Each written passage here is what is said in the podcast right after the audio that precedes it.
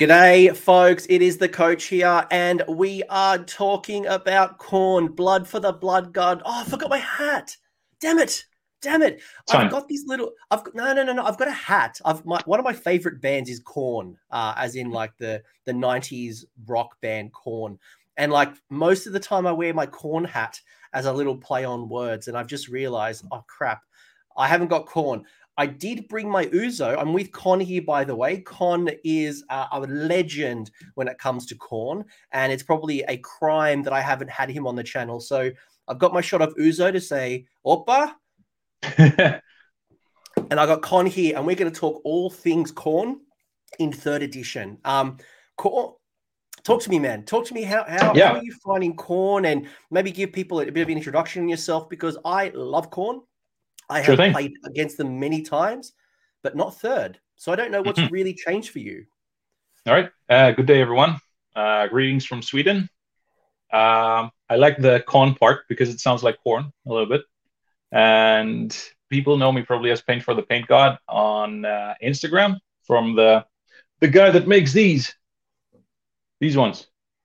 Probably seen them on Twitter or Instagram or there. Your hobby is awesome. Your hobby is just such a pleasure to watch. Cheers. Yeah, that's so cool. It's great to hear. I need to say that I'm from Greece, so when I'm excited, my accent comes out. And talking about Khorne is very exciting, so you're going to hear quite a few strong consonants there. But I've been playing Khorne basically ever since I started Warhammer, which is not that long ago. Was probably when Shadespire came out. And when Shadespire came out, my brother, always the paladin, wanted to play with the blue guys. So it was the Defenders, the Stormcast. And there was Garrick's Reavers, which was the Blood Reavers warband. I'm like, all right, they look cool. And I knew Warhammer, but I didn't actually play. I was more of a D&D guy while growing up. So in the tender age of 27, I got into Warhammer, and I'm now very deep into it. People ask me, do you play Warhammer 40K? I'm like, I play sort of 40K. I've paid more than 40K about it. Hope my wife doesn't watch this. So it's just Age of Sigmar for me.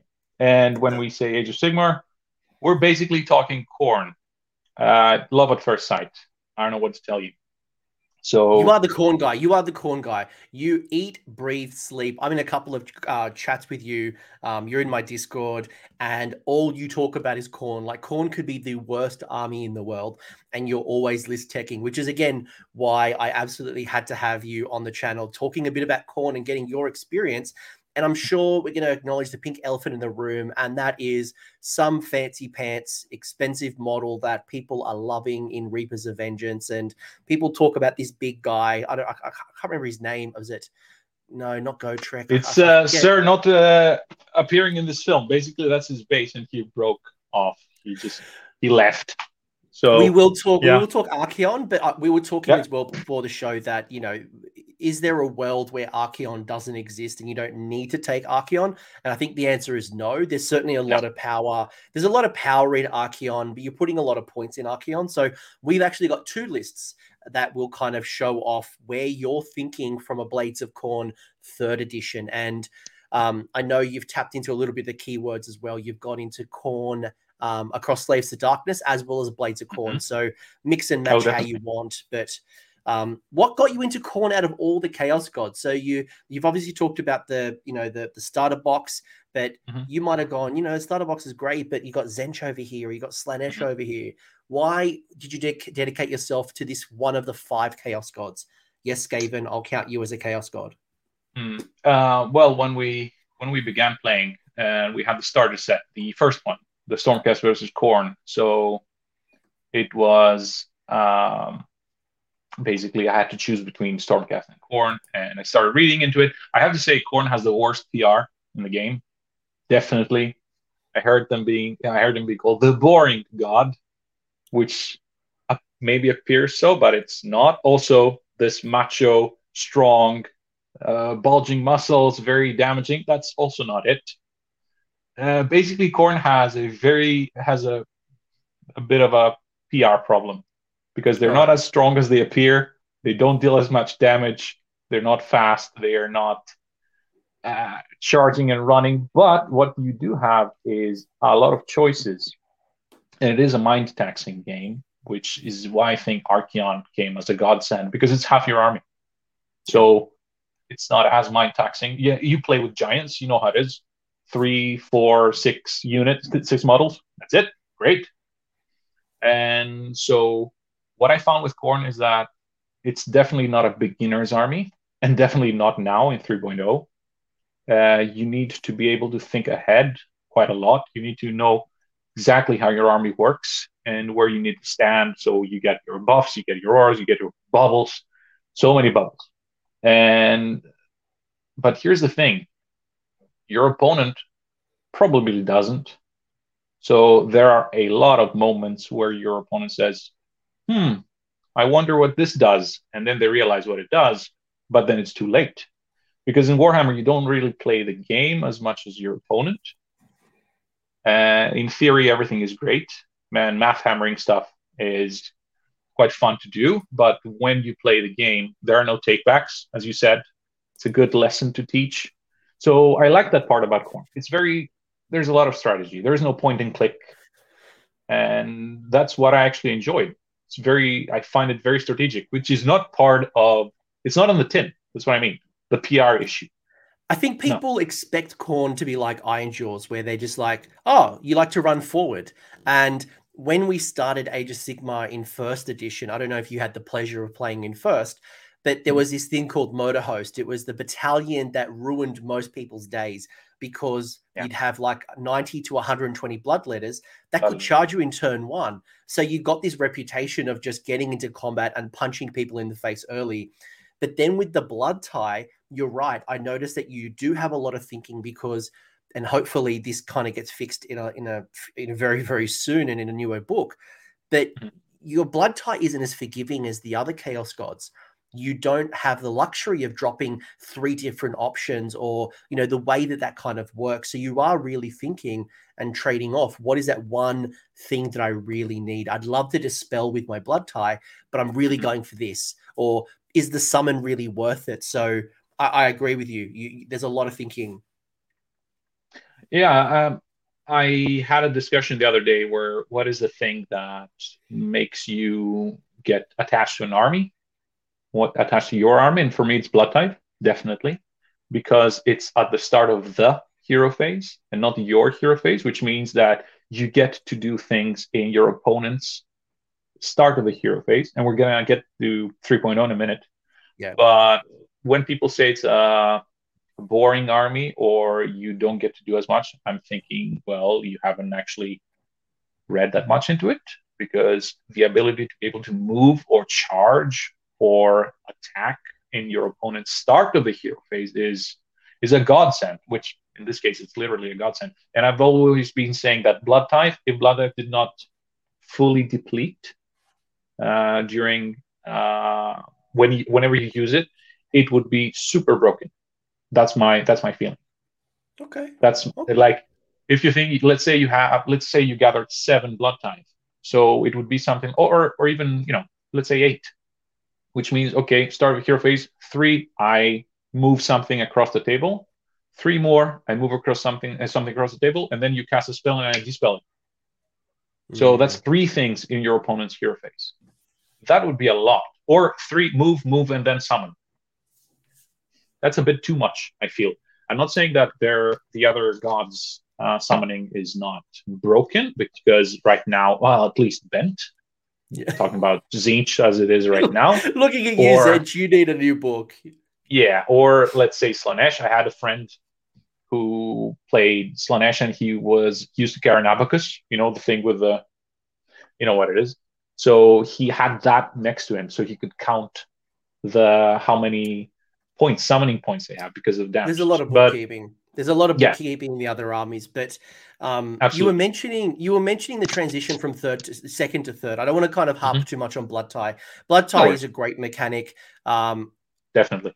Yeah, it is what it is. But it's good to hear that you liked how it kind of is. And if it changed and got improved, it's only a better. But sure, talk about third. Talk about third, yeah, because I've seen your list tech in second. I've seen your list tech in third, and we've got some lists to go through. And Hayden, the Elf Bro's, already started talking about probably for me. One of the biggest surprises in third edition was the Khorne Demon Prince. I was surprised how generous that bubble was on the tabletop. Oh, and yeah. Like, because I played it in second edition, just before third edition came in, I had a tournament and I got to play Archaon and in Reapers with this Demon Prince. And I could kind of avoid the Demon Prince because the board was really long. But now the board has changed. I'm like, you put that in the middle, and it takes up a lot of the space. You can't get away with it. But before we talk about that, what are your thoughts on third edition? How do you think Khorne has kind of come out of it? Has there been things that you kind of, you know, you've really enjoyed? Like, talk to me about your third edition experience so far. Well, I ain't going to lie. It's kind of an uphill battle now because there are a few very, very strong nerfs that we're going to talk about. There are some that are quite apparent and some others that are hidden tech that got worse. Let's start by talking about the priests thing, the prayers thing. Khorne used to be able to do 3 prayers. So blood blessing, which usually was gain a blood tithe or +1 to save or +1 to hit. These are the 3 most useful ones. And then another prayer from the War Scroll, which is probably Blood Boil, which is the D6 mortals, or Blood Bind, because Blood Boil deals damage, but Blood Bind wins games. You choose an enemy's unit and you take them back 4 or 5 or 6 inches. I don't think anybody's really done that to me. I think most people go for the blood. Most people go for the Blood Boil against me, which I even forgot. The thing is, it wins. Yeah, it wins matches because you literally remove people from objectives, or you make space for Archaon. That's what I've been doing. I had 2 priests in 2.0. Bloodbind 5 inches, Bloodbind 5 more inches, and then Archaon has a way to go over on the big pie. So Bloodbind is again hidden tech. People don't think. People think priests. They think Blood Boil, which is okay. It's D6 mortals. It's not nothing. But like you said, the Demon Prince right now is probably the biggest winner in the book because it's 18 inches within, and redeploy exists. So you will basically not get charged, probably not get charged by something if you don't want it to be charged. We'll get back to that. But still, 2.0 to 3.0. The thing about the prayers, it's huge. And people were like, yeah, but 3 prayers from 1 unit was too much. And here I say, we have no shooting phase. And we have no spellcasters. We have one thing, the prayers. That's the one thing. Because it's sort of a joke I always make when I play with my buddies at the club. And I say, okay, done with movement. Now is the shooting phase. And we're done with the shooting phase in the same breath. So no shooting, no magic. We did have prayers. Now prayers got nerfed to the ground. Because the judgments, FAQ pending, they still disappear on a 5+ at the end of the round. Which they kind of forgot about it. They basically forgot about it. They forgot to delete it. That's the thing. So the new invocations rules, they kind of half wrote it now. So it's not actually written well. If they take away the 5+, they're going to be okay, especially the skulls. We'll see how it goes. We'll see how it goes, yeah. I do want to just put a caveat on what you said around the prayer nerf. And I will say that while it is a change from second to third, it's also consistent across the game. So it's not like Khorne got picked on. You know, Daughters of Khaine, which is the army that I'm currently playing, has the exact same rules. I can't activate the avatar of Khaine and cast, you know, do another prayer. So, but it does hurt. I appreciate that it does hurt, but know that other people who are doing prayers also have the same thing. Thing is, with Daughters of Khaine, you have a super fast army and you have lots of rend. Khorne has no rend, and you also have spells, and mortal wounds, and power. I'm just saying, prayer to prayer. I'm just saying, like the prayer. Yeah, I get it. But they basically nerfed it. I don't know, in response to an upcoming book, maybe, because as it is right now, it's really the army is hamstrung in that sense. So, getting back to 3.0, how does Khorne play, you charge. You charge in very, very careful bubbles, having thought ahead from a previous turn how you're going to move. You have to think about the double or not. So you have to make different contingencies in your brain. And now redeploy exists. So your charge has gotten worse.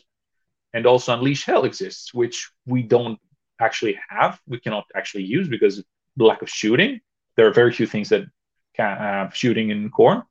You probably but your opponent does. Point. You probably wouldn't spend a command point. No. And for anyone who doesn't know what we're talking about, folks, your opponent can spend a command point. So redeploy allows a unit to move D6 inches. So they can move back or move forward, or they can move to the side and go onto an objective.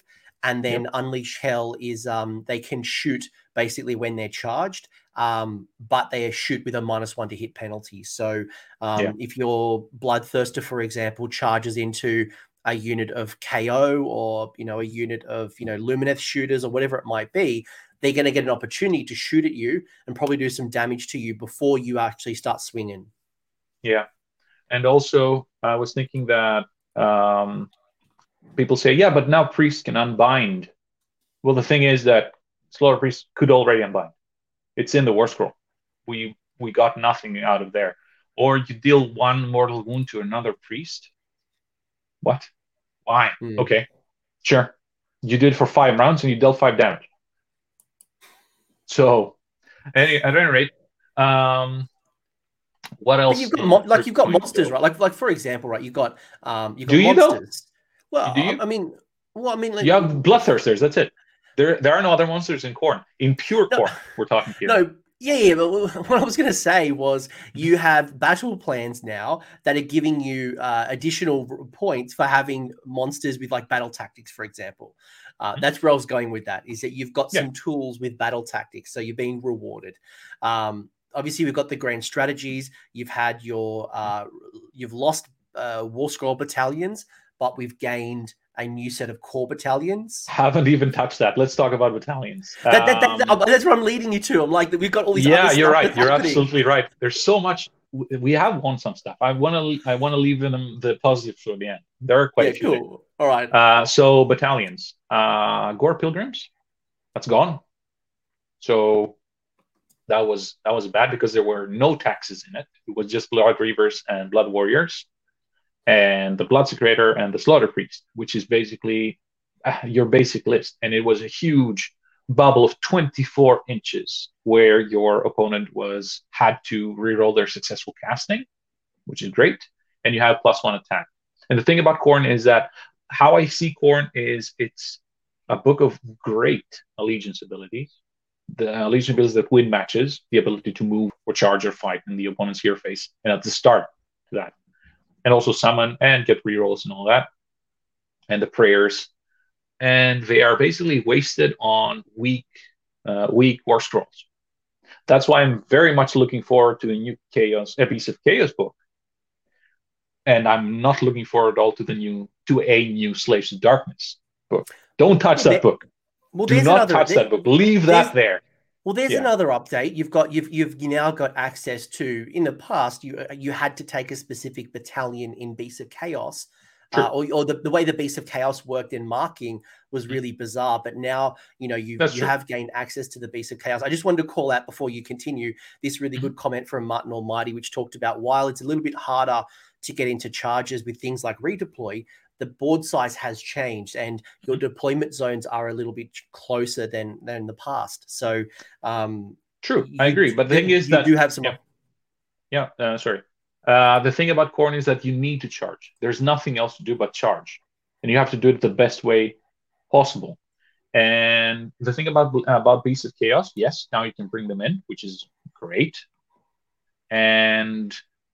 I see Gloden said that bring 5 priests and shoot them off in 1 turn. You can only use 1 prayer per turn. You can only use the 1 prayer. You cannot cast the same prayer again and again. That's why I said 1 mortal wound. That's the thing. You cannot redo it. You used to be able to. 2 blood boils, 3 blood boils, whatever you want. Not anymore. Beasts of Chaos, as they said. Well, you know that Beasts of Chaos is quite a weak book in terms of how it works, but there are quite a few good War Scrolls in there. And again, looking forward to the new book. And as for Slaves of Darkness, they used to be, and still are, our best bet in competitive gaming. And I'm not just talking about Archaon, but they used to be able to be generals and battle line. Not anymore. You cannot do that anymore. So that's kind of sad, because it bites in your points, in your 2,000 points. And we're going to see the list later. But Marauders and Knights were basically invaluable. And Marauders used to be battle line as well. So and Marauders now used to be 20s, right? Now they're down to 10s? 10, 20, or you can no longer have 30 in Khorne because they're only in slaves. But 20 or 40, maybe 40 was an overkill in Khorne, but 20 is still fun. They still work. That's a good thing. I was around in the days that you used to be able to do Marauders at 60s at one stage. I was there when Marauders could be done 60, and it was ridiculous. Yeah, it sounds ridiculous, but in 2.0, in Slaves 2.0, they got amazing. Everyone, to the point that they sort of become a negative play experience for some. Yes, that was my next point. And I was going to call out. So yeah. Pat Nevin's been on the channel in the past. Great Khorne player. Absolutely love having on the channel. But he's made a really good point. You might want to share it, Kon. Yeah, people basically can destroy your faction terrain now. And thing is, they should, because it allows you to reroll prayers, which is amazing. And reroll prayers from the Warshrine as well, which is favors of whatever god you want. You can use on your Slaves of Darkness units. So that is great that we're still able to do that. And that's why Warshrines are, even now at 185, they're a bargain. They're an amazing unit. Let's talk a bit of positives now. Yeah, I was gonna say, like, cool. We've set the scene of like what you need to anticipate, and it's not all doom and gloom. There is some good stuff. Yeah, I'm glad that you've like set the scene. Like the people who have stayed on to listen to this are now committed. Like, cool. Yeah, we've gotten through the tough stuff. All right, let's begin by saying the biggest winner is, again, it's Blood Tithe. It must be Blood Tithe. It's specifically Blood Tithe 3. Because, you win the game by playing your opponent, and your opponent is probably not that dedicated to understanding how Khorne works. Because, like we said, Khorne is boring. Khorne only charges barbarians and all that. The thing is, in the last tournament where I played, in all three matches, I denied 4 battle tactics throughout 3 matches. So it happened once in 2 games and twice in another game, because your opponent declares at the start of their hero phase that they want to kill your general or kill a monster or kill a battle line unit. And they need to decide that. And you're like, cool, move back. So I did that every single time. And my opponent was like, huh, right. And then they tried to come closer and like, nope, redeploy. And then they tried to charge, and the Demon Prince is there, so they cannot actually charge. And that happened 4 times. That thing wins matches. It even wins tournaments. Like I played against Gravelords. Yeah, the Demon Prince tried to kill him. He can get in the Skull Altar now to have -1 to hit, +1 to save. You can give him the 5+ ward. The Demon Prince is, along with Archaon, the most viable units in Khorne. If they have a supporting cast, of course.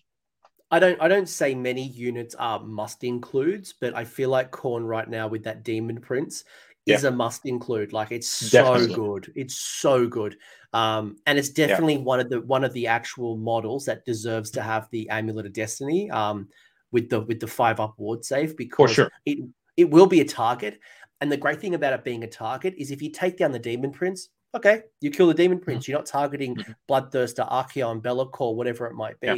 Yeah. If you ignore it, your charges and your runs have just become a whole lot harder. Mm-hmm. So how many things can actually kill the Demon Prince right off? Because, again, you need to attack by ranged attacks. And, again, he's in the Skull Altar. So basically that 18-inch radius radiates from the Skull Altar, which is quite big. And there's a -1 to hit on him. There's a +1 to save on him. Someone can actually help here. If you have, like, say, 10 Blood Reavers next to Skull Altar, do you get another -1 to hit because of Lookout, Sir? So I don't know if garrisonable units, I can actually get the Lookout Sir, which means that even if your opponent gets a +1, it's still -1.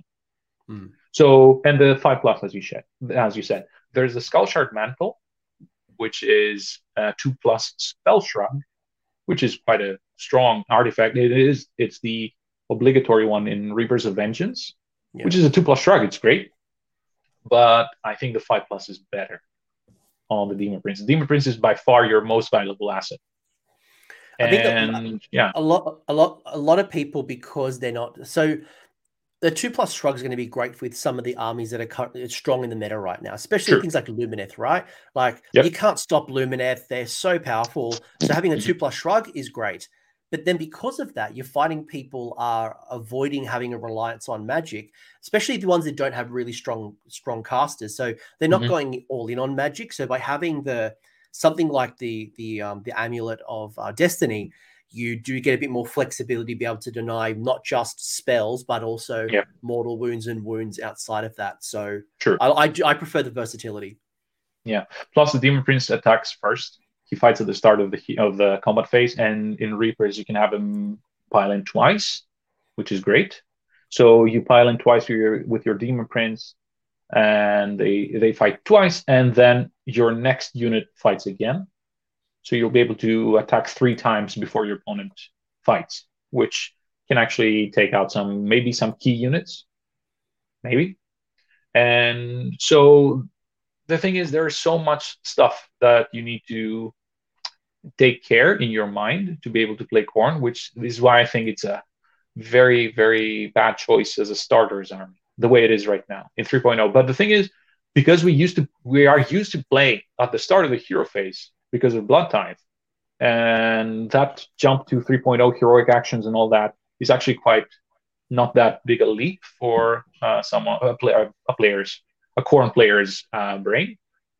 So it's not that bad. I actually like it, and I found that the faction terrain being able to be destroyed with a 3+, I haven't had that done yet because again, in theory you can do it, but are you going to have so many monsters next to it, and that's what they're going to do? So you're right. Because initially I thought that. I'm like, oh, yeah, I'm going to monstrous rampage the hell out of faction terrain. But most armies don't have that many monsters. And when I can stomp, when I can roar, or I can smash to rubble.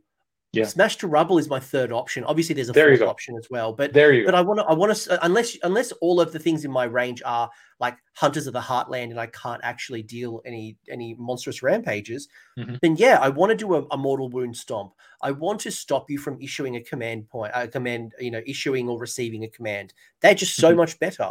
So totally agreed.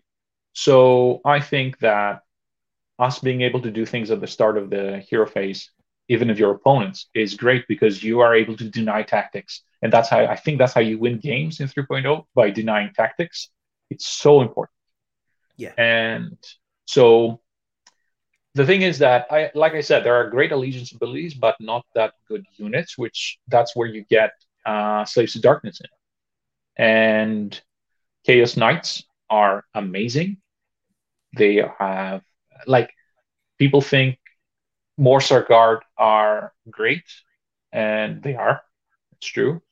The offensive eels, but Chaos Knights on the charge, buffed, can actually deal more damage than them. And buffing Slaves of Darkness is point and click, in contrast with Khorne, which is auras. Like, Khorne is built... I feel that 2.0 book is... They made everything smaller, like 8-inch. Couldn't Khorne's whole number be like 19 or something, or 17, or whatever? They 25. They went the thematical route. You go from maybe there'll be a time where you'll be less holy withins. But you have things like the Bloodstoker, which is an amazing unit we're going to talk about later. By far the best and most inconspicuous character we got. Is it allows you to reroll wounds, get +3 to run, and get +3 to charge, and that's until your next movement phase. So let's get a scenario where Bloodstoker, with his best pal Archaon, I know we're not going to talk too much about Archaon. I don't know how, why are we at such a high level as Khorne players, because I've been talking about Khorne players and they said, "Ah, don't talk about Archaon. He's too good." Like, so are we actually giving ourselves a penalty? Anyway, but let's say Archaon. It's an interesting question, because, and I think the reason we mentioned we're not going to spend too much time on Archaon is we put a question out to the Facebook group and said, "Hey, do you want to hear a lot about Archaon or not?" And I think the general consensus is that everyone who's talking on the internet, the talking heads, are all talking about Archaon. It's Archaon and Kairos, Archaon and Bellicor, Archaon and some type of little combination. And I think there might be a little bit of internet tiredness to go, well, what else is out there outside of Archaon? So Archaon is definitely strong, probably one of the strongest units in the game right now. You probably put them on the pedestal next, along with Gotrek. Those two units together are probably leading the meta right now, and they're the big bads. And they certainly synergize well. And great allegiance abilities, bad units. So when you have a great unit with great allegiance abilities, we're just going to go through the scenario. It's a very, very corner case, but doesn't have to be. So let's say Archaon gets stoked by the Bloodstoker. This is going to take a minute. So he moves 14 inches forward. Let's just bring up the list. Like, if you're talking, Go ahead. If you're talking Bloodstokers and you're talking Archaon, they feature in one of the two lists. So why don't we just actually bring that up? Let's talk about the tournament list.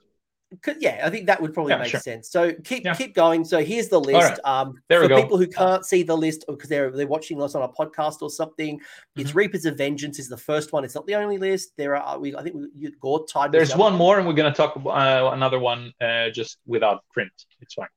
Cool. So this one is 4 heroes and 3 Blood Reavers, 3x10 Blood Reavers, which is your battle line.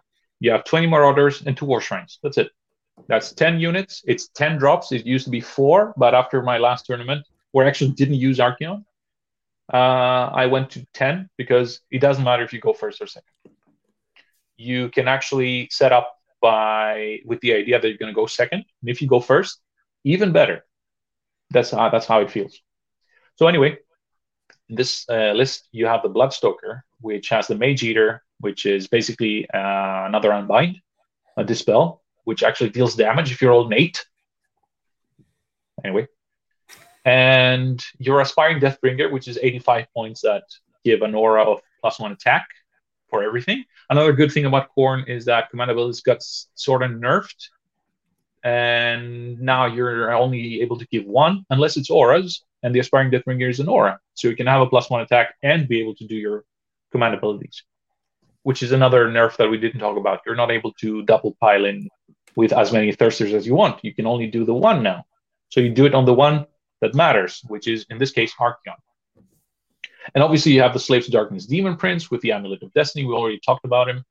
He's there to just sit in the Skull Altar. He's the monster under the stairs. He's there and stops everyone from charging. And when I say everyone, I do mean everyone. It is an incredible nerf, debuff to halve your opponent's charge. So the 10 Blood Reavers, they're a screen, and I have started to actually like them because it's 32 millimeter base. That's actually quite a big screen, and you can do the thing that you go 7 and then 3 with a triangle. And when people say, but if you get 1 wound on them, you're going to lose 5. And my answer to that is always, so you attack them and 5 survived? Amazing, because they will die. Like, it doesn't really matter. Deal 1 wound. It means that you actually allowed my screen to exist for another round, because you look at them funny and they die. At any rate, 20 Chaos Marauders with Axes and Shields in Hunters of the Heartlands. Not being able to be roared upon is amazing, but that's for everyone. And then we have the Warshrines, the 2 Warshrines. One of them has Curse, and the other one has Blood Sacrifice, which is, again, it's Blood Tithe. And Blood Tithe, as we said, is a huge boom for the army. I want to pause you there for a second, because some keen observers in the chat, and I knew this was going to happen, even though we asked it on the Facebook group. We did ask this question, and some keen observers have noticed that this is not a pure Blades of Khorne list.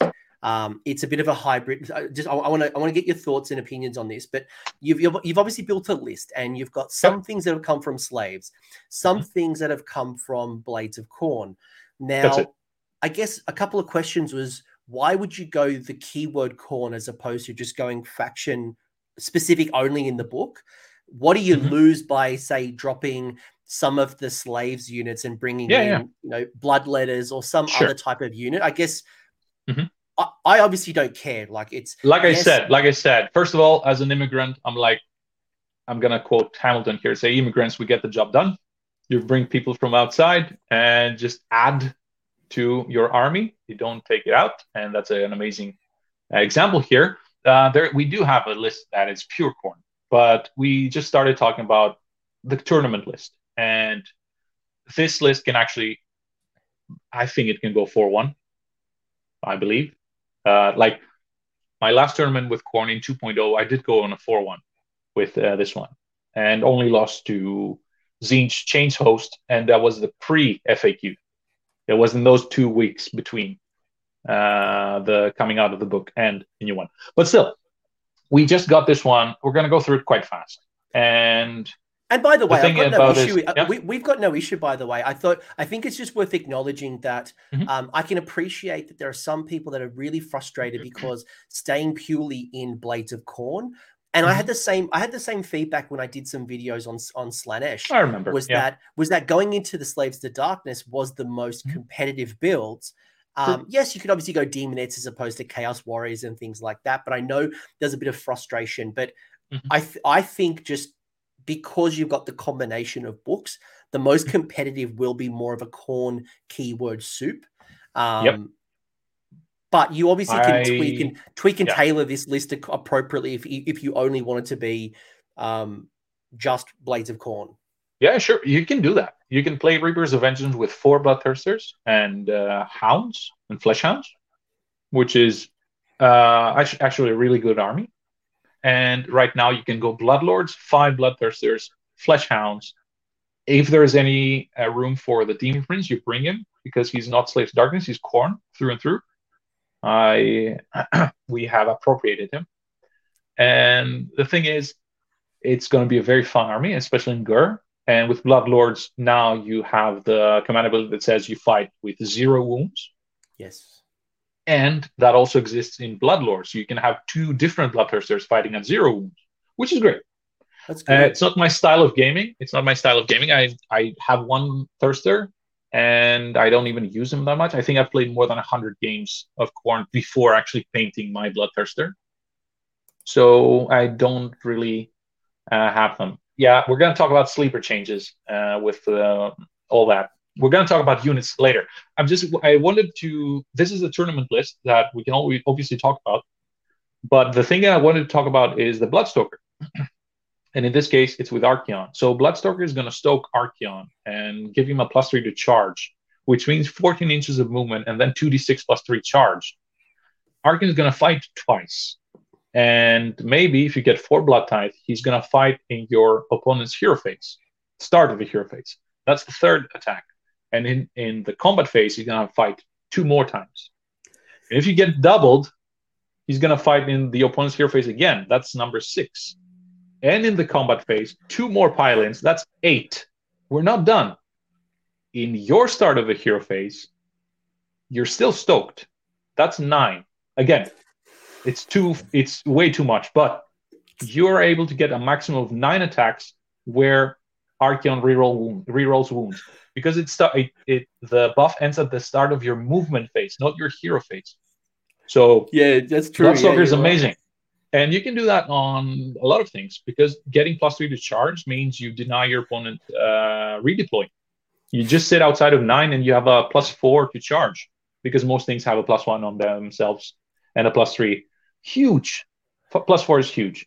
So can I just say narratively, it grinds my gears that I have a Bloodthirster, a Bloodstoker cracking a whip at Archaon or a Bloodthirster. I think for me, like narratively, like I know you guys use all the tools to win, but like just the idea of this cracking the Lord of the Ever Chosen, like just the Ever Chosen and all that.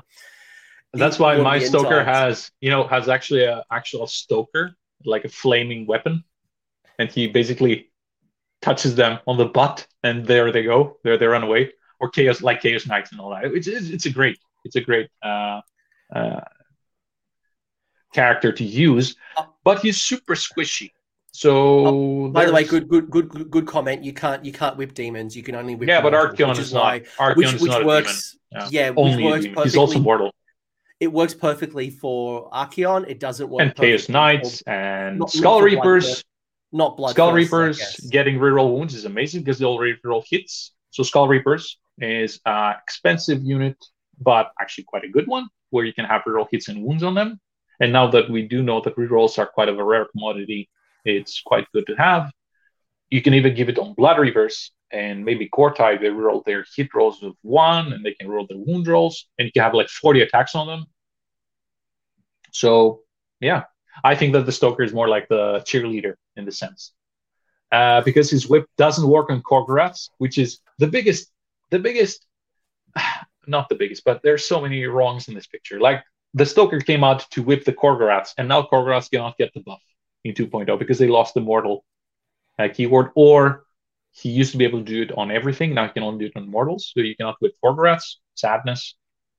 But anyway, I wanted to talk about Bloodstoker, and that's why you got the tournament list, which we're not going to sit too much upon. I'm just going to say that I always take prize sorcery, which I find hilarious, because Archaon is a wizard. Archaon is a wizard.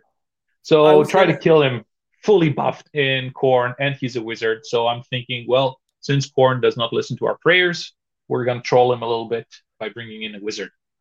So, I was going to say, like, you're asking for trouble. I remember one of the good players in Australia, Chris Welfare, brought in I remember he was running a Khorne list, and he brought in one of the Gaunt Summoners using the cheeky, formerly the Everchosen. And I'm pretty sure Khorne punished him at this tournament because he didn't do so well, and it's because he brought a Spellcaster. Don't bring Spellcasters into Khorne.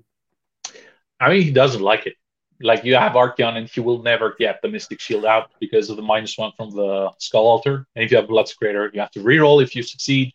And there's the opponent's Unbind. It almost never works, but it's fine. It's all. I guess the price sorcery really works here as well, because you probably, the most common grand strategy that people are taking right now, it appears to be hold the line, which is keep your units on the table. Definitely. That's our next one.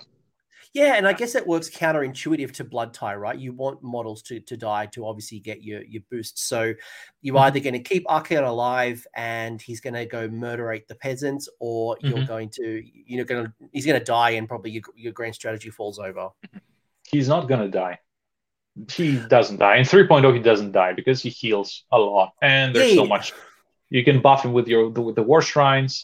And you can buff him with your priests and everything in the army, like the Bloodstoker, the Aspiring Deathbringer, the Bloodsecrator, everything buffs him. Wrathbongers buff him.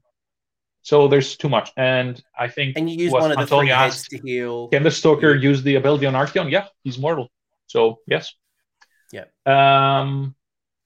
So Reapers of Vengeance is the go-to, as it is right now, because like I said, I do like one monster in the army. So if we look at the next list is more about... Can I just ask you one question that might be burning from people before we transition? And it was the one that I asked you before we went live. You got two Warshrines. Now, I have not really seen people run two Warshrines in a list. Why would you take two Warshrines as opposed to finding a smaller, cheaper priest, have one Warshrine, one priest, and put those extra points somewhere else? Sure thing. Great question, because it does need a bit of unpacking. Warshrines, first of all, they're great. They have a 4-up, 12 wound. It's a 12 wound and 4+ save, which means it can be a 3+ save. They can give themselves reroll everything, reroll hits or wounds. They can also get +1 to save from their favors. And again, it's a 3+ rerollable in Khorne because of the Skull Altar. And they deal 2 damage. Per hit, and they have two different profiles, so any pluses to attacks, actually they do make them punchy.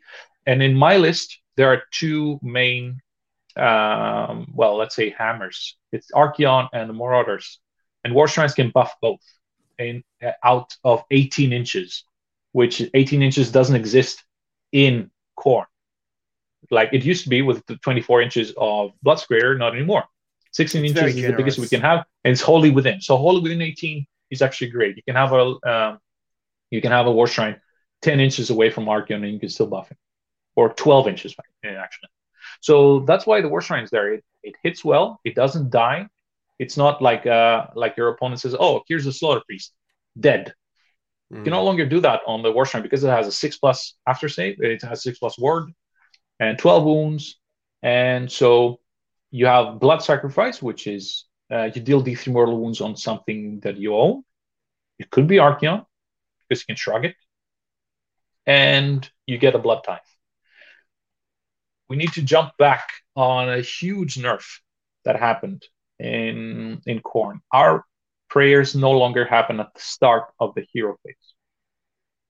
You used to be able to cast or pray at the start of the hero phase, which means you get Solar Priest using Blood Sacrifice on Archaon, and let's say you deal 2 mortal wounds, which is D3. It's on average. He has a 4+ shrug, so 1 mortal wound on average. That's at the start of a hero phase. You get a Blood Tithe. You can now use that Blood Tithe because it happens at the start of a hero phase. So maybe you had 2, now you have 3. You can move. You had 3, now you have 4. You can attack. Also, Archaon is going to shrug it afterwards. You got 1 wound in, D3 heal again at the start of the hero phase. That's what you're able to do that. Just to clarify, that's what it used to be. 2.0. Now all prayers happen in the hero phase, which again, it's hidden tech that hurts us. Another thing that changed is that Blood Tithe 3 used to be a normal move, which meant run or retreat. You can no longer retreat, which was huge because you were in combat with something and maybe you lost your turn. You got doubled, or you lost the turn that you really wanted. You were like, okay, retreat. You're no longer able to do that, and that hurts a lot. That's just the clarification there. That in the past you could run, or you could retreat and then run in the olden days. Now that we've separated move and retreat as a separate action, and run as well. So that just to clarify that language that happened in 3rd edition, if you happen to miss it, but it's interesting because I guess you don't see 2 war shrines very often, and I guess I wanted to say that's how you kill Gotrek. Well, that's how I kill Gotrek with 2 war shrines. You're able to kill Gotrek. I've killed him 3 times out of 3. Must be mentioned with 3 different opponents. So I think that again, you play your opponent. You don't really play the game 100%. So there's a little bit of poetry going on here. So let's talk about it. Last game I played, Gotrek had the first turn. So he ran forward. And one of our biggest pluses is that people think Gotrek is unkillable. So I do fear the opponent who knows that Gotrek can be killed. So they're being careful. At any rate, it was 3 Blood Tithes to move the War Shrine in within 9 of Gotrek and within 8 of the War Shrine. And he got cursed, which is a 4+ rerollable. A 4+ is a 50-50, not in Khorne. Rerollable is huge. It's better than a 3+. So it's not reroll, it's reroll. So there's a good chance you're going to get that off. He got cursed. And then the other War Shrine, that's why you need it, gave favor of Khorne to my Marauders, which means reroll hits and charges. Not that you need the charges, but anyway. And then the Bloodstoker stoked them, which means they reroll wounds now, and they get +3 to charge. Redundancy off the roof. And then the Aspiring Deathbringer moved at a correct position to have his aura of 12-inch aura of +1 attacks. And then the Marauders attacked him.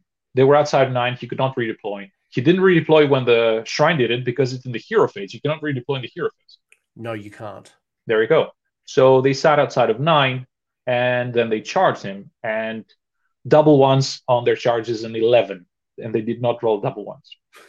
So you got Gotrek wrapped by 17 Marauders, which is, I went on Tabletop Simulator to see how many you can get within 1 inch. And the answer is 18. So in a game of tabletop, you say 17, it's fine. And that is 17 Marauders with 3 attacks each, +1 for the leader. That's 52 attacks, reroll hits and wounds, 6s deal mortals. So in addition, 52 attacks. Addition, yeah. Oh, he went all out defense. So he's on a 2-up. He's a 3 to a 2. He's a 3 to a 2, which I said, well, thank you for that, because I forgot, because you forget things in Khorne. There's so much stuff. I gave by my will. I gave Death Frenzy to my Marauders, which means when they die, they attack again. And you can use that if your opponent uses a command ability. Yes. So 52 attacks. Yeah. It doesn't matter. I don't care. He could have a, like ignore rend 1,000 for all I care, because it was 52 dice fishing for 6s, and they still in addition to damage, which was 4-up against a 3-up, because he has a 4-up base.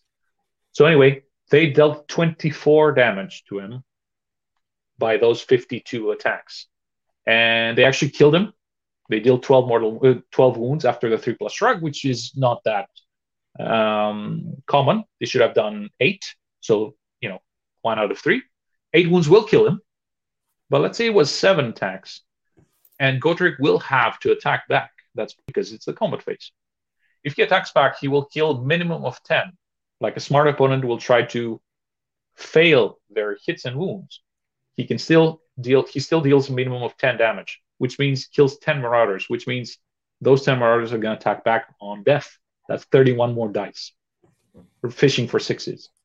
That's how I kill Gotrek 3 times, 3 separate games. Every single time, he never dealt any wounds, because in this one he died from the initial attack. So it's poetry, because again, it's Khorne is teamwork. The thing with the PR again, it's not every man for himself. It's a team thing, and you need the immigrants, as we said. You need to bring them in. And we do all the hard work. Yeah, and... I mean, people are like, "No, this is Khorne soup." I'm like, the allegiance abilities are there. We all serve the same God. Is like how I see it. Plus, I said, you want to be competitive? That's how you get competitive. Like, you play against Gotrek or Morathi or whoever, and you're going to penalize yourself? Why would you do that? Yeah, I think it's like, I think for some players, it's certainly a challenge to think about their army outside of this battle tome. And, mm-hmm. if you want, and it's like me as a cities player, and I'm not going to go too deep into my armies, mm-hmm. but I could stay in Cities of Sigmar, or I could use my 1 in 4 into Stormcast. Mm-hmm. If I play Tempest Eye, I can go 1 in 4 in KO, and I mm-hmm. can build the best list that I possibly can make with the combination of units. So I guess if mm-hmm. you want to do the best, then you want to probably tap into your Beasts of Chaos, mm-hmm. tap into yep. Wrath of the Everchosen, tap into Slaves to Darkness. But the next list we're going to talk about in a second is more focused towards Blades. Sure. Probably the second one or the third one, but I have to say, it says people, sucks that half your army is Slaves to Darkness. I'm like, nope, I'm good. I'm fine. It's the same as like, it's like me taking KO in my Tempest Eye. I'm like, cool. Yeah. I'm gonna take some good units because I want the best result. Yeah. But if I just want to go pure cities, then go pure cities. You do you. It's up to you how you want to do it. You want to, and we've already talked about this. If you want to not have Archaon, take Bloodthirsters. If mm-hmm. you don't want to run X, take Marauders, take Blood Letters. Stay within the book. I think that a new Blades of Khorne book is going to make more Slaves to Darkness units go away. And because the thing is the rerolls, it's such a huge boon to be able to get rerolls. But this one is more of a pure Khorne with a little bit of Beasts of Chaos, because it's a new thing, so we need to be able to see it. And I love it. I love the fact that you've got 3 Bulgors in there. And again, it's not like you've put a lot of points into it. So again, if people don't want to go out and buy some Bestigor and some Bulgor, mm-hmm. cool. Go buy some Iron Golems. Go find some more Skull Crushers. But your second list is a Gore Tithe list, which mm-hmm. you got Hold the Line. And Bloodthirsty. This is definitely Blades of Khorne. Oh, yeah.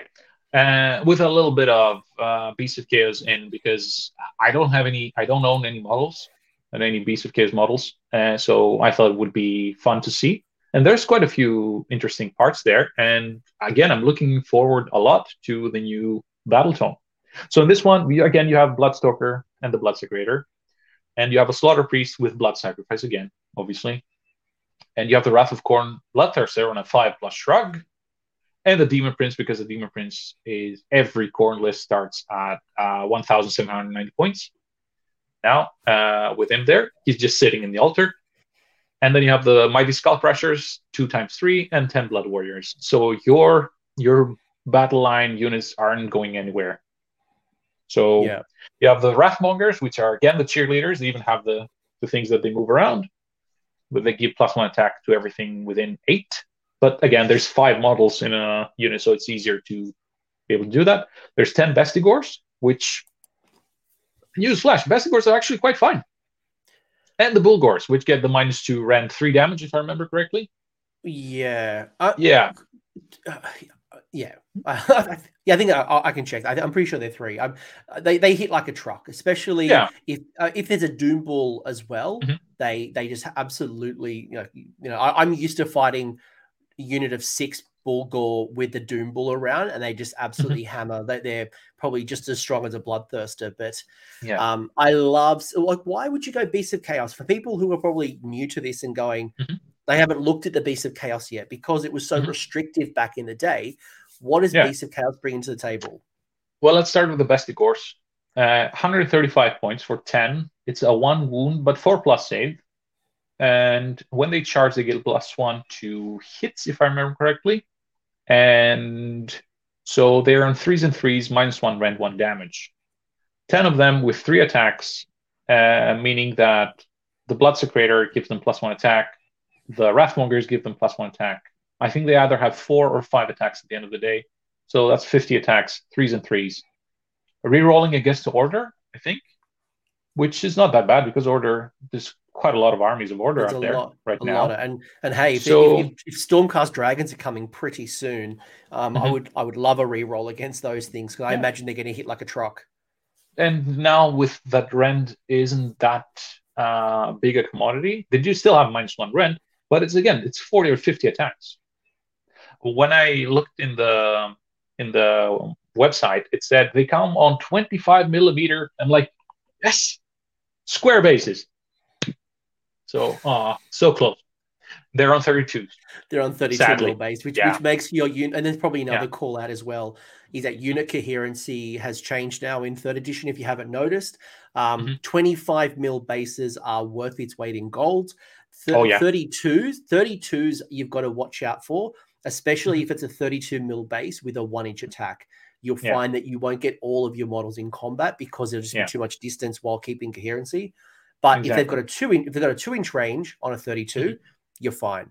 Yeah, but so Bestigors, you're going to get like 7 or 8 of them in there, which is it's a big pile of attacks, a lot of dice there. So they will deal the damage, and I don't think that people will look at this and go, "I should shoot the Bestigors," when they have to go through 12 different units. At any rate, you have I have to talk about the Lord of Khorne and Juggernaut. And again, a little bit of hidden tech that got nerfed. I realized in the last tournament I took part in. Hugh the Foe gives you +1 to damage on your melee weapon. And Gore Cleaver, which is probably the best mortal artifact that we got, is -1 rend. And 6s to wound are double damage. Yes. So Lord of Khorne and Juggernaut used to have a -1 D3 axe, which on 6s to wound is 3 damage. So with Hugh the Foe, it became 4, and doubling that with Gore Cleaver is 8. So 6s to wound dealt 8 damage, -2 rend. That's no longer the case. You either have to choose the Gore Cleaver buff or the War Scroll buff. So nowadays, it's 2d3 +2, which again can be 8, but it can also be 4. Yeah. Again, I realized that he still dealt 20 damage to a bunch of gluttons when I used him. But he could have done 24, I guess. So that's why the Bloodstoker is there, because you're going to give him reroll wounds. And with a couple of extra attacks, 5 attacks on 3s and 3s, maybe even 2s if you use the command ability, because there's nothing else to use on him. There are no other CH for him. It's 2s and 3s, reroll wounds, so you can actually fish for 6s to wound. You probably get 1, maybe even 2 in there. So that's maybe 1 or 2 -2 rend. 2d3 +2 damage attacks, which is a good one on a thing that has a 3-up save. So that's pretty useful to have there. And you have the Wrath of Khorne Bloodthirster, because he unbinds with a +2 save, +2 to unbind. He has 2, not even 1, but 2 ranged attacks. Incredible. Don't get too excited about your shooting phase. I mean, the Bloodflail deals 6 damage. So if it goes through, and that's a big if, still 6 damage. And so he's also a monster. So they're going to give you some VPs, and there's only one monster. So you're only able to give one VP to your opponent. Again, I said, I like my list to have one monster. It's enough. I don't want to give VPs to my opponents through that. I want to deny tactics. Then you can do that with Blood Tithe. It's kind of sad that in my Gravelords game, I have to say that for people, because I think I haven't said it. In my last tournament, it was a one-dayer. I brought my Archaon list because I was excited. I was in Greece for 7 weeks, and I hadn't played any 3.0 games except on Tabletop Simulator. And so I just wanted to use my Archaon in 3.0 because this is my favorite mob. And people were like, well, the TO was like, can you not use him? Is it okay if we call that no Archaon in the game because nobody else brought Gotrek or Morathi? I'm like, oh, I really want to use him. And I said, he actually asked me that at like 11 o'clock at night while the babies were asleep. And I had no other way to go in and actually bring in more units. And I said, here's what I'm going to do. I'm going to bring 2 lists. One of them is going to have Archaon. Another one is going to have 830 points that I'm going to fill in. And I'm going to ask my opponents. So I go on the first game against more tribes and said, can I use Archaon? And he's like, no. I'm like, oh. Okay. I wish that was an option. I wish I could go to a tournament and go, no Archaon. No, not allowed. And so I win that game because I'm like, okay, I still have Demon Prince. And that's the guy who wins the games. So I win that match. And that's where the 20 damage from the Lord of Khorne came in. And then the second game was against Gitz, with a Trogoth Hag and a giant squig, colossal squig. It was a fun list, I have to say. Lots and lots of stabbers. Fun one. And I said, can I use Archaon? He's like, no. And I'm like, fine.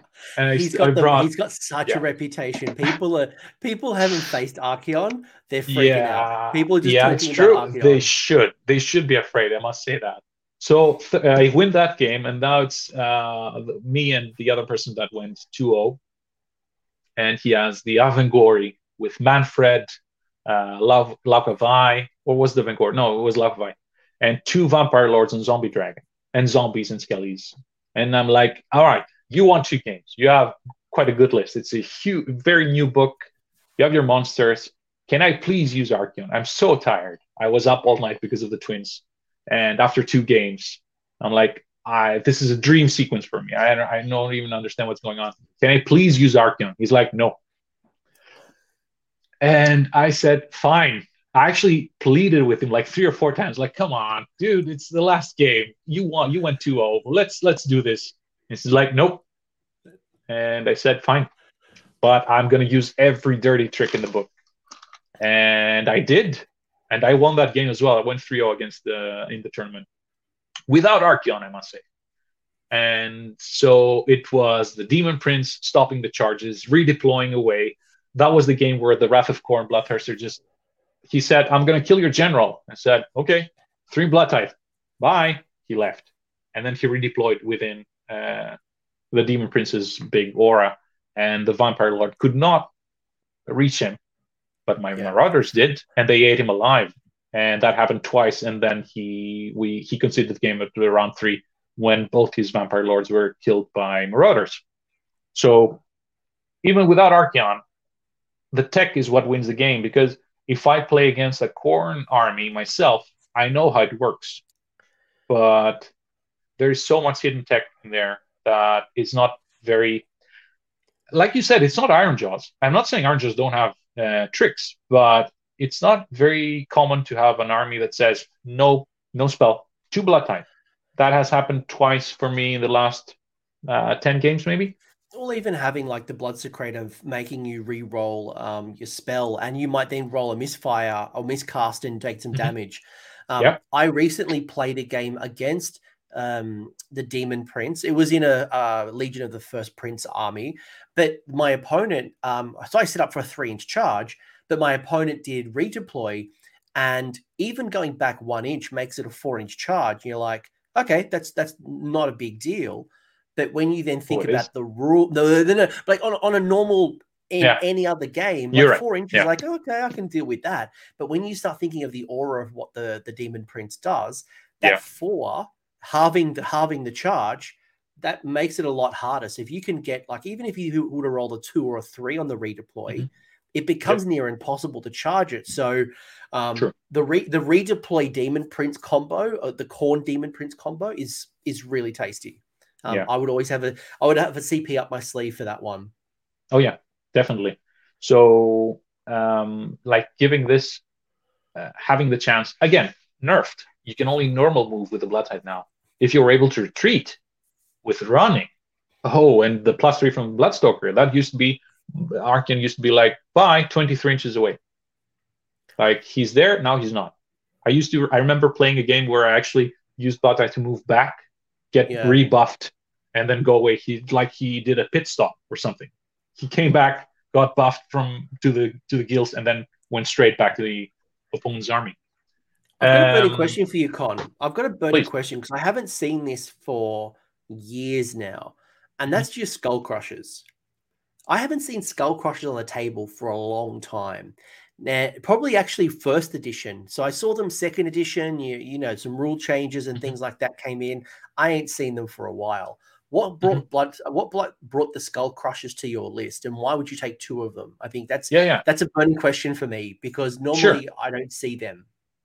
Well, first of all, we start with the general, with the Lord of Khorne. He's a 3+ that can deal a lot of damage, and he's quite fast. Not that fast. I mean, he's on a mount, but he still has like 8-inch move, which is not that much, but he's going to stick it out.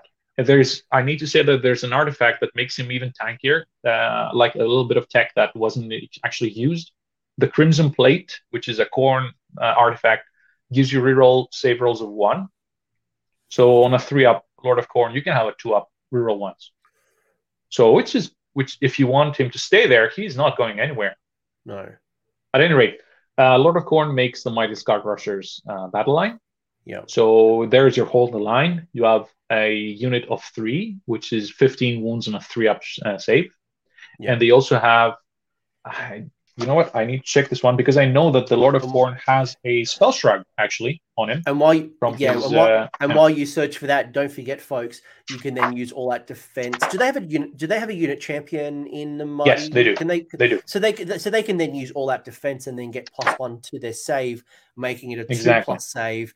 Then they do have a mortal wound shrug or a spell shrug, if I remember correctly. The Lord has a 5+ wound shrug that comes from spells. Mm-hmm. So that's fine. It's not nothing to write home about, but it's still fine.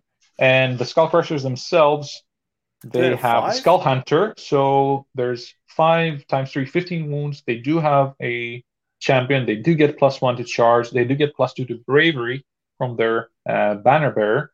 They do deal some mortal wounds, like 1 mortal wound per model if you have 3, D3 if you have 6, which, okay, you can go for that if you want. And they have 2 different attack profiles, which means every +1 attack is actually 2 attacks. And now that rend isn't that important, volume of attacks is more useful. I always say that rend is not that important. It's not that it's not. It's that there are ways to bypass now rend from your opponent, but your opponent has still paid for it in terms of points. So... They cost 170 points, exactly like Gorgrantas. So they're more tanky. They're built like a tank anyway. So yeah, that's why you have them there, and they're a good anvil, I think. Plus their battle line. So do you think the changes to coherency would stop you in 3rd edition from going to a unit of 6 or unit of 9, because being battle line, obviously you can double reinforce them. So you could go up to a unit of 9, but knowing the way the coherency works, is that a disincentive for you to go into a 6 or a 9? It would be nice to have the coherency thing happen after 6. And now we have it at 5. Yeah, that's why lost I'm saying opportunity. But no, I think it's fine. You can have 6. Just like Gorgrantas, you can have 6 Gorgrantas. It's fine. It's not going to hurt that much. And would you go 9? If you give them a lance, no. Not 9 is a bit too much. It's 510 points for 1 unit. Why? You can just go 2 × 6. which would be quite interesting. It's just 680 points, not that bad. And if I remember correctly, they do have a +2 inch with their lance. I mean, I haven't sorcered axes here, but it doesn't really matter. And if you have a 2-inch lance, it's fine. And if you lose one of those Skull Crushers, you go back to 5, which means you've got the coherency. So you're in normal coherency rules. So exactly. Yeah. And here, in this case, the Bulgors, there's just 3 of them. So the size of the base doesn't really matter. You're going to have 3 of them attacking with +2 attacks from the Wrathmongers and the Bloodsecrator. And the idea is that the Bloodstoker is there for the Lord of Khorne. But you can just as easily swap him for an Aspiring Deathbringer, which is a little aura of 12 inches that gives +1 attack. So in this list, you can actually have +3 attacks, which is quite a lot. And the thing is, it cannot be stressed enough how horrible for your opponent that halve run and charges is. Like, if you deny your opponent charges, and they're going to try, nobody's thinking that much. Like, the game is so mind-taxing. Nobody's thinking that far ahead. You must have a very small percentage of players who think like that. So they will try and fail their charges. And now they're sitting right there, close enough for your buffs, for your auras that don't actually cost CP, which is great, because it is a CP-hungry army. I need to mention something here, that the command, the heroic action that gives you a command point. Yes. You need to choose the hero that is going to use the command point for the turn. It's not get +1 command point. Correct.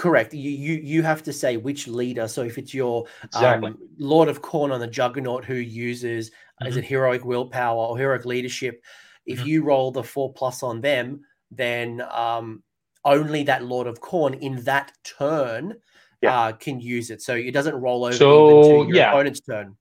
Yeah, you used on the Demon Prince, which is going to give you the free halve your runs and charges, or their runs and charges, or on the Aspiring Deathbringer, and that's going to give you the +1 attack. So there's always things to use it on. If you have Archaon, he has a ton of stuff to do with that command point. So there's a very interesting artifact, the Crimson Crown, that used to be a staple one for Bloodthirster lists, that gives you a free command ability. So you got some fans in the chat as well. I'm so glad. Yeah, the lava guy. That's why I actually have the Paint for the Paint God. That's my handle on Twitter and Instagram.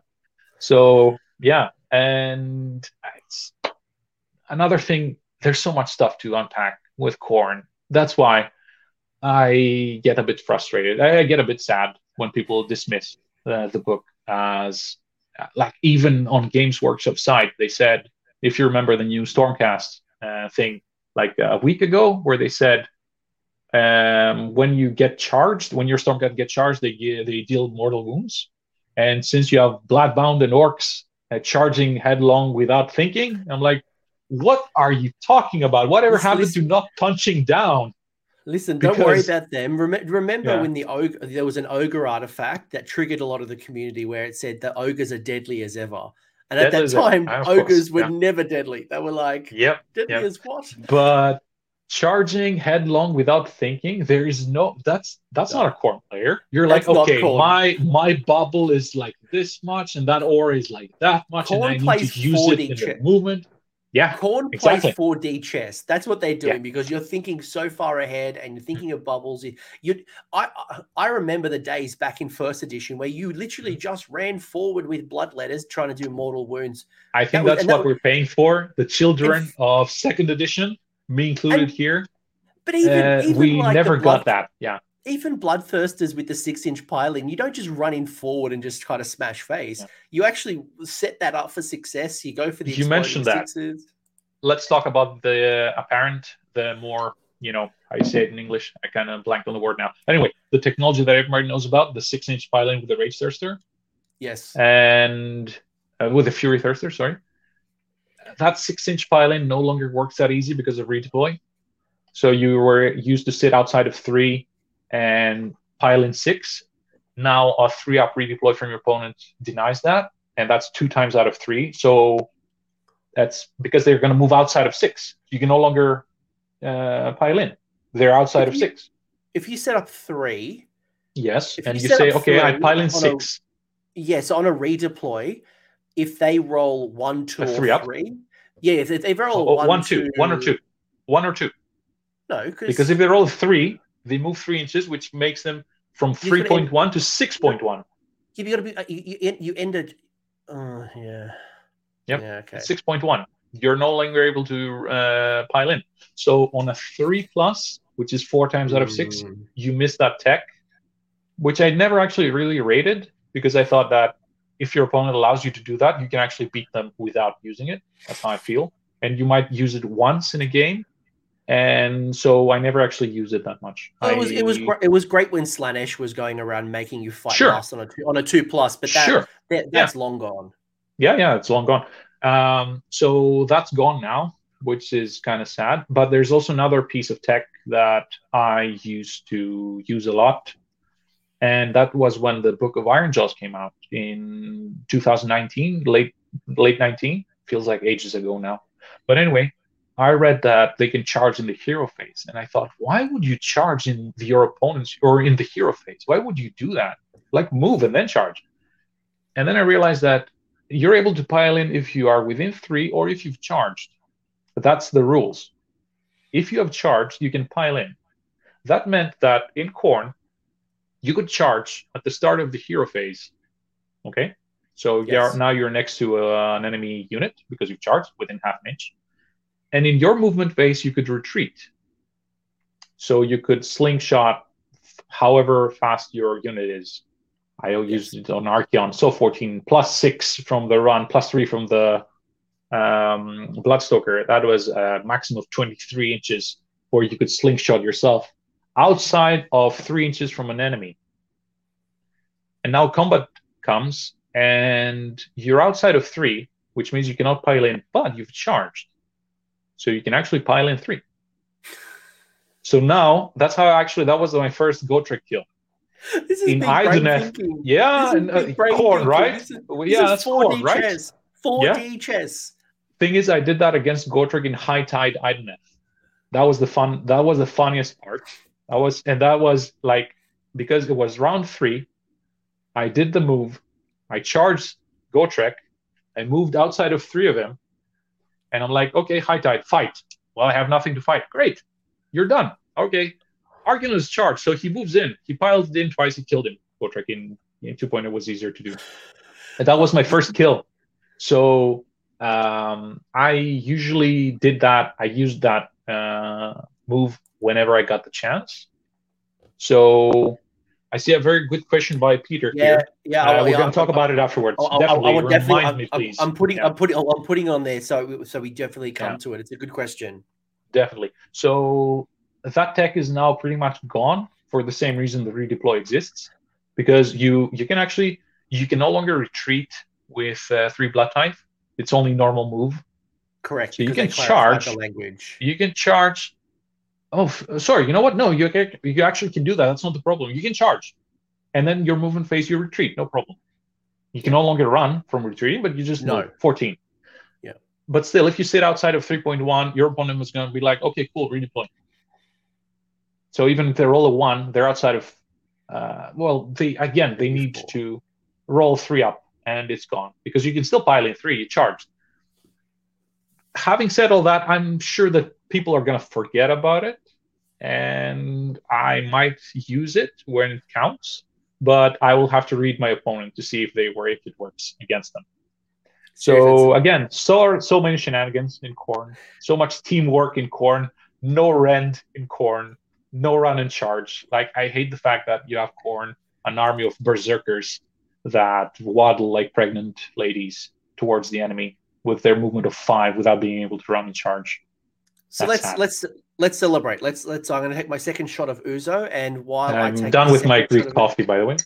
So, Kon is Greek, by the way. That's why we're doing the Ouzo. But talk to me about some of the things that maybe you'd love to see, or maybe even like as the meta evolves and the game evolves, you know, how do you think Khorne's going to adapt? And I know for me personally, I was a bit sad to see Khorne not get any love in the Broken Realm series. So I imagine that was something unexpected. That shocked me. That really shocked me. I thought that they would touch everybody, and Khorne missed it completely. I don't know if there was a fifth book that was left at the printers, or something big's coming down the track. But what's some of the things that you'd love to see moving forward? Well, every single change in the game overall has hurt Khorne, so I'm a little bit hesitant to see a new book, because all those tricks and shenanigans that I talked about, I'm thinking that they're going to take them away or something. But still, what I would like to see is, first of all, run and charge. That should be a thing of Khorne. They should be able to run and charge. Like, what? Are they tired? Come on.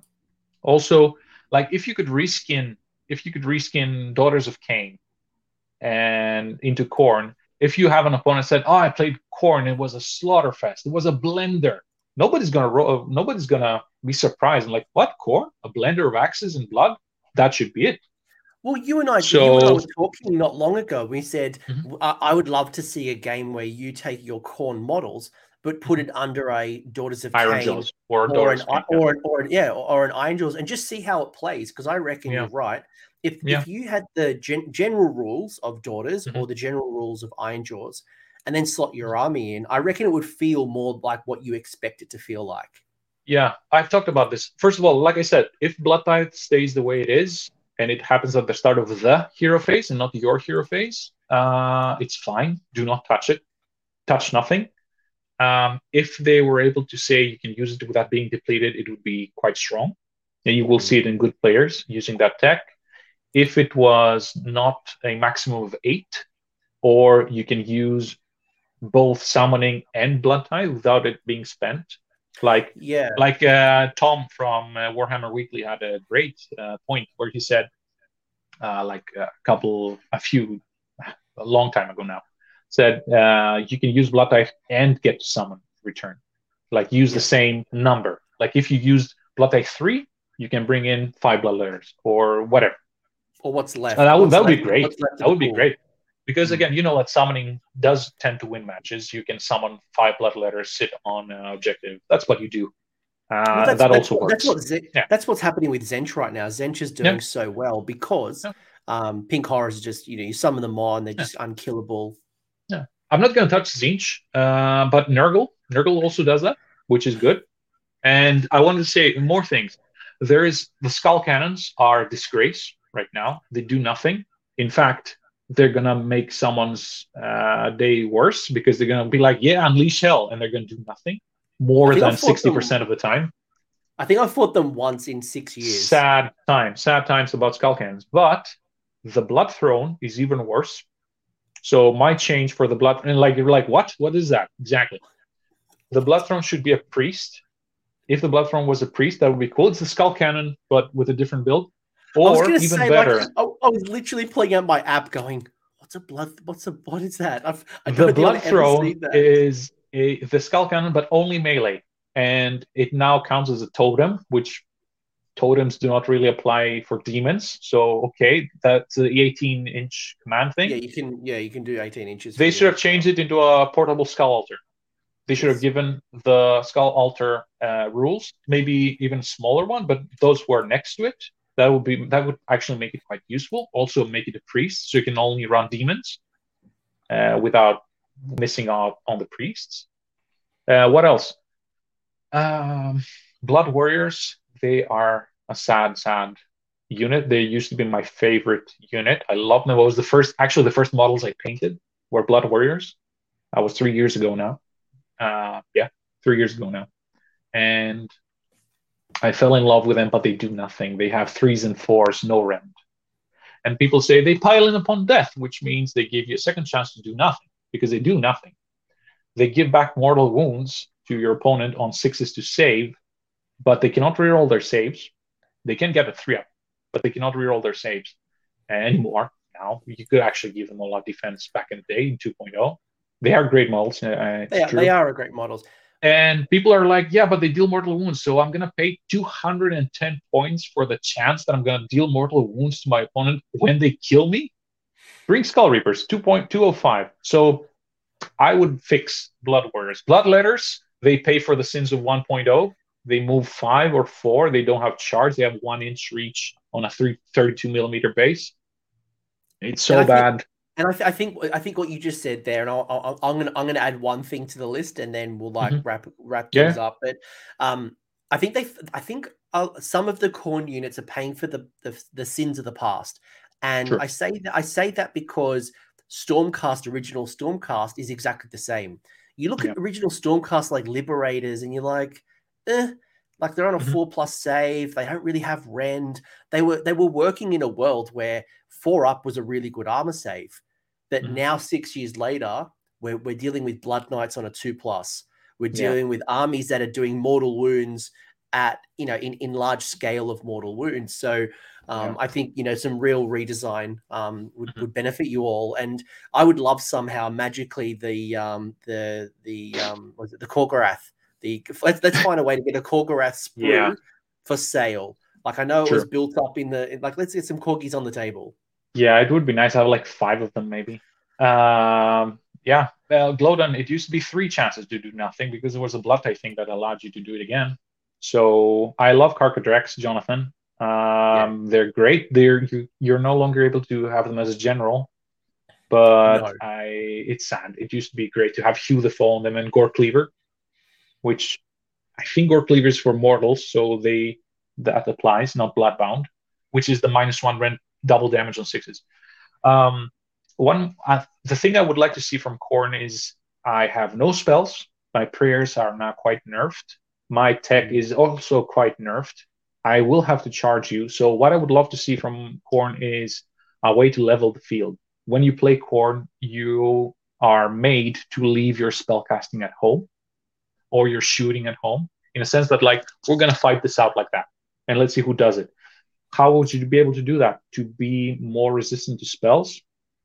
To be more resistant to shooting? That's what I would love to see from Khorne. It's like, we're melee. Let's see if you can handle it. So there, I used to play against Khorne quite a bit in old Warhammer fantasy battles. And the Bloodthirsters used to have something called the Collar of Khorne. And it was either an automatic or a 2+, and someone from the old world will actually message me, I'm sure, but you would ignore spells. It was just straight up Khorne ignore spells. So I would love things like the Collar of Khorne returned back on a Bloodthirster. And it's just cool, they cannot be targeted for magic. You're like... I'll tell you that. What I thought about Bloodthirster, we haven't touched on Bloodthirsters. And the thing is, they're great. They're maybe probably better now because of the way you can have heroic actions on them, but that's 4+. And but they also get monstrous. So but they also get monstrous rampage as well, right? True, yes. But that 4+ hurts them that much in this meta of 3+ saves. That's 4+. Armor save. You're talking the regular save, yeah. It's quite sad, and they get real hit rolls of 1, but that's about it. And their damage is on D3 or D6, which is, you know how it is. It's random numbers. You don't want that for your true hammers. So what I would love to see from Bloodthirsters is a way to say, this is the epitome of Khorne. This is melee fighting. You cannot touch me with spells. You cannot touch me with arrows. Do you remember the Fellowship of the Ring when Balrog appears? When the Balrog appears, the goblins run away, and Gandalf says it's a Balrog of Morgoth, and you see Legolas with terror in his eyes. But the thing is, it's not actually the Balrog; it's a flame coming over. That's what I would love to see from Bloodthirsters. When they're not within 3 of an enemy, you cannot touch them, like they're a mist of blood or something. That would make them terrific. And terrific also has terror in it. You can only hit them, shoot them, fight them if they are in combat. Because right now, they're just sitting there. You can get run and charge with the Bloodlords, the Baleful Lord, which is actually quite fun. You can play a 3.0 game with 5 Bloodthirsters and just some Fleshhounds. Full demon, you're going to have the time of your life. And I would love to see the Bloodthirsters be actually scary. Yeah. So I'm sure all of Games Workshop is watching this episode, and they've written lots of notes about what the new the battle tome is going to look like. So rest assured, folks, Games Workshop's been watching my show. They haven't brought me into Warhammer Plus yet, so they've watched this all and they've written notes down, and this will all be in the new battle tome. Kon will be the champion of the Skull Altar. But to kind of bring us home and wrap up the show, talk to me about some of the things that you're thinking about with your army moving forward, because the meta is evolving, right? We've only, at the time of this recording, it's what, week 5 of Age of Sigmar 3, and we haven't seen an FAQ yet for the General's Handbook. We're seeing things kind of evolving, and lists are being settled. How are you thinking about Khorne moving forward? Let's kind of end it here. Well, if they fix the judgments, the skulls are quite fine. You move them 16 inches out and within 12, so that's a 28-inch range. You have a -2 to cast within them, so it's they're quite good. I'm looking forward to that change, so they do not disappear on a 5-up now. Yeah, but what are you looking for? Like what are you thinking about with your army moving forward? What have you learned? What are you thinking about? I like the fact that you have a lot of choices in your opponent's face. I actually do enjoy that, and it's how we learn to play. We, as Khorne players, at the competitive level, you are always active. You're thinking your blood type, you're thinking your buffs. It would be nice if our auras were a little bit more lenient. I would love to see that. Again, as I said, I'm looking forward to the Beasts of Chaos book. We're going to get some tech there. Like, Doom Balls are fine, Bestigors are fine, but let's see what happens after that. A battle tome would be nice. And at the same time, I really, really enjoy the way my army plays. I love Archaon. I'm sad that my favorite model for more than two years now. I started playing him spring of 2019 before the Slaves of Darkness battle tome. I loved using him with, like, it feels like how Khorne should play. It's an avatar of destruction. And it's kind of sad that I've only had the chance to use him once in a game in 3.0, because literally people don't want to play against him. And so I would be okay if Archaon was 1,000 points. I would be actually okay with that, because I just want to use him. And play more like Doc, like we got here. Yeah. Get some rend. Get easier attacks, maybe. Make it feel like when you play Khorne, you're going to get blood everywhere. So I would like to see that. And there's so much stuff. We can touch on so much stuff. We haven't touched on like Chaos Gargants. I know you like Gargants, and now you can have them Khorne marked. And someone asked, I was going to ask you, would you bring in a mercenary mega gargant? So one of the options can be the what's your option? Is yours the? It's the only one. It's the only one that does not have. Yeah, it's the only one that doesn't have a missile attack. It's like we cannot get any breaks. Come on, give me a missile attack here. Like, I love him in Death. I love him in Grey Lords. The mercenary there has a great sniping attack. We don't get that. So I'm not that sure. I'm not so sure, but I do. I would bring Chaos Gargant. It's also the slowest of the three. So between the Kraken Eater, the Gatebreaker, and this War Stomper, the War Stomper is the slowest of the three. So I think for me personally, I'd probably just go more Bloodthirsters or upgrade a Bloodthirster to Archaon. I don't, unless you need a 35 wound. Yeah, that would be nice. But do you need it actually with the 3+ save from the Skull Crushers, which they're quite fast and they deal mortal wounds? They're actually quite nice. I don't know. Gargants are a little bit... I haven't explored them that much. I need to say that Chaos Gargants, though, how would you like your headbutt to have 5 attacks or 6 attacks? You can do that in Khorne. You can do that. Like, the headbutt was like 5 damage, 6 damage, something like that. I think if it's the same War Scroll as the Sons of Behemoth, it's only 4 damage. I think there's some minor changes. But yeah, like the Man Crusher / the Chaos Gargant. I think there's some sleeper stuff in there, and because you can pull from Beasts of Chaos, does that mean it's 6 damage? It is 6 damage. So we can have 5 or 6 attacks, vicious headbutt with 6 damage, 3s and 3s, -3 rend. I mean, that's not so bad. And you can have 2 of those, maybe. Yeah. And you can get a Cygor if you wanted a Cygor from Beasts of Chaos. You could get probably a Cockatrice, actually. A Cockatrice would probably be a better option if you were looking for shooting in Khorne. Yeah. The thing is that, there is so much tech. Great allegiance abilities, weak war scrolls. That's the story of Khorne's life in right now. And when you're able to bring in things like Marauders or Knights or Karkojak, things like that, you cannot avoid them. Why not use them? I mean, I love using the things I have painted, and I love painting Khorne because those reds with a little bit of teal there, and the lava bases that I really enjoy making. I love playing my toys when I've painted them. So I'm not gonna say but they're not pure Khorne. I'm not a purist in that case.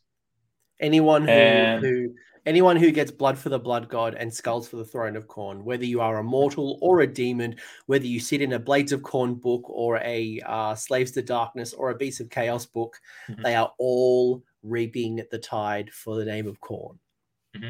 Jonathan asked about where do I base my Khorne army from, and I was gonna finish this off on a narrative spot. Khorne, if people want to talk to you and they want to see your awesome army, and your army is awesome, you should also go check out his Demon Prince of Khorne. It's converted up and it's beautiful. So I'll put the link down below. But Khorne, what is that link? Where can people find you? I know you're on Instagram. Yeah, it's Paint for the Paint God on Instagram. We're going to link it afterwards on the episode. And also on Twitter, it's Paint for the Paint 1. I don't know why. But again, it was when I made my Instagram, was like, what do I love? I love Khorne. Blood for the Blood God is what we shout. So it's a painting account. So it's Paint for the Paint God. In my country, I'm a horror writer. I'm an author of horror. And so if it used to say, this is not my Bookstagram, by the way, because I had people coming in for that. So it's just a Paintstagram for me. So that's where you find me. And last thing is, it's totally outside of Warhammer, but we're finishing with that. I had a contact from a publisher in the States, and they said, we asked for Greek writers of horror, and your name comes up a lot. Can we have a story of yours? We're going to make an anthology, horror stories from around the world. And I said, sure, I love that. And I sent them one, and they bought it, and it's coming out in December. So I actually made a little bit of a Warhammer inside joke in the story itself, and it's going to be in English. So it's there. I did that. So the final question before we wrap things up is, what realm is your army from, and why? It's from the 8 points. That's the idea. It's from the 8 points, and they serve Archaon. So everything I make with the lava bases, I hide faces in there. There's Daughters of Khaine faces and dwarfs, and basically it's souls that are trapped in there. So it's from the 8 points because I have a mixed Slaves to Darkness and Khorne list. So some of them have that greenish color. That is the host of the Archaons that I've chosen, and the Khorne one. So it's from the 8 points. Come and get us. Death. Quick question, just some confusion coming out of the Beasts of Chaos. So Ian Robertson is mentioning that, and it's a good pick up there, that Beasts of Chaos, because people might be thinking of your second list and going, wait a second, there's Beasts of Chaos. How has he got Beasts of Chaos when they're no longer an ally to Khorne? They have changed it. That every monogod allegiance can have one out of 4 units be Beasts of Chaos, and they get the mark. Be it Khorne, Nurgle, Slaanesh, Tzeentch. So 1 out of 4 can be a beast. And that's how they fixed beasts now that battalions are gone. So that's how you do it. You can bring 1 out of every 4. So you can actually have a list where there's 1 Khorne unit, 2 Slaves to Darkness units, and 1 Beast of Chaos unit. So out of 4, you can do that. 1-2-1, so you can do it, or 2-1-1, for example. Yeah, if you played Cities of Sigmar in the past, it's the same type of rule. 1 in 4 can be Stormcast. In Tempest Dice, 1 in 4 to Carriage and Overlords. Exactly. They did that again. Concept. Yeah, so they brought the same concept. So yes, 1 in every 4. So if you got an 8-drop list, 2 of them could be BOC. So especially if they get an updated book, means you're going to reap the benefits, just like Cities players have been doing with Stormcast. But I will leave it on the note here that Archfey has mentioned, and that is Blood for the Blood God, Skulls for the Throne of Khorne. For me, it's for the good boys, the hounds. Yeah, it's true. The flesh hounds. That's the issue with me. I've never painted one. I haven't had them, so I think they're our best battle line right now. But my Demon Prince, you're going to see him. He actually has a flesh hound for a face, because people ask, "Where's the face from?" I said, "Don't you recognize the best boy which is on the cover, the star of the cover. He's right there. That's where I got from. He is a good boy. I play against Matt Campbell, who's one of Australia's, I think, one of Australia's best Khorne players. And he loves his doggos. He's always running his Bloodthirsters with doggos, especially now with all the unbinding and their cheap screens. They're a good unit to include. But everyone's enjoying your cast. Thank you very much, Kon. Thank you, everyone who streamed and checked us out. You all know the deal. Like, subscribe, hashtag best blood Khorne episode ever. And I'm going to go and go do stuff. All right. Yep. Thanks, everybody. Thank you so much, everyone. Naskala. Thanks for sticking around until the end. I hope you found that video interesting and you walked away with a few new ideas. If you did, I would appreciate it if you hit like on the video, as well as left me a comment. Let me know what your thoughts are in the comment section below. The conversation will continue over on Discord, so link is down below in the episode description if you want to join the Discord and continue the Age of Sigmar conversation. I want to give a massive shout out as well to these absolute bloody legends, these champions who have continued to support me through Patreon or YouTube members. That is going directly into supporting the maintenance and the growth of this channel. So thank you very much, guys. Much appreciated. And until next time, roll more sixes.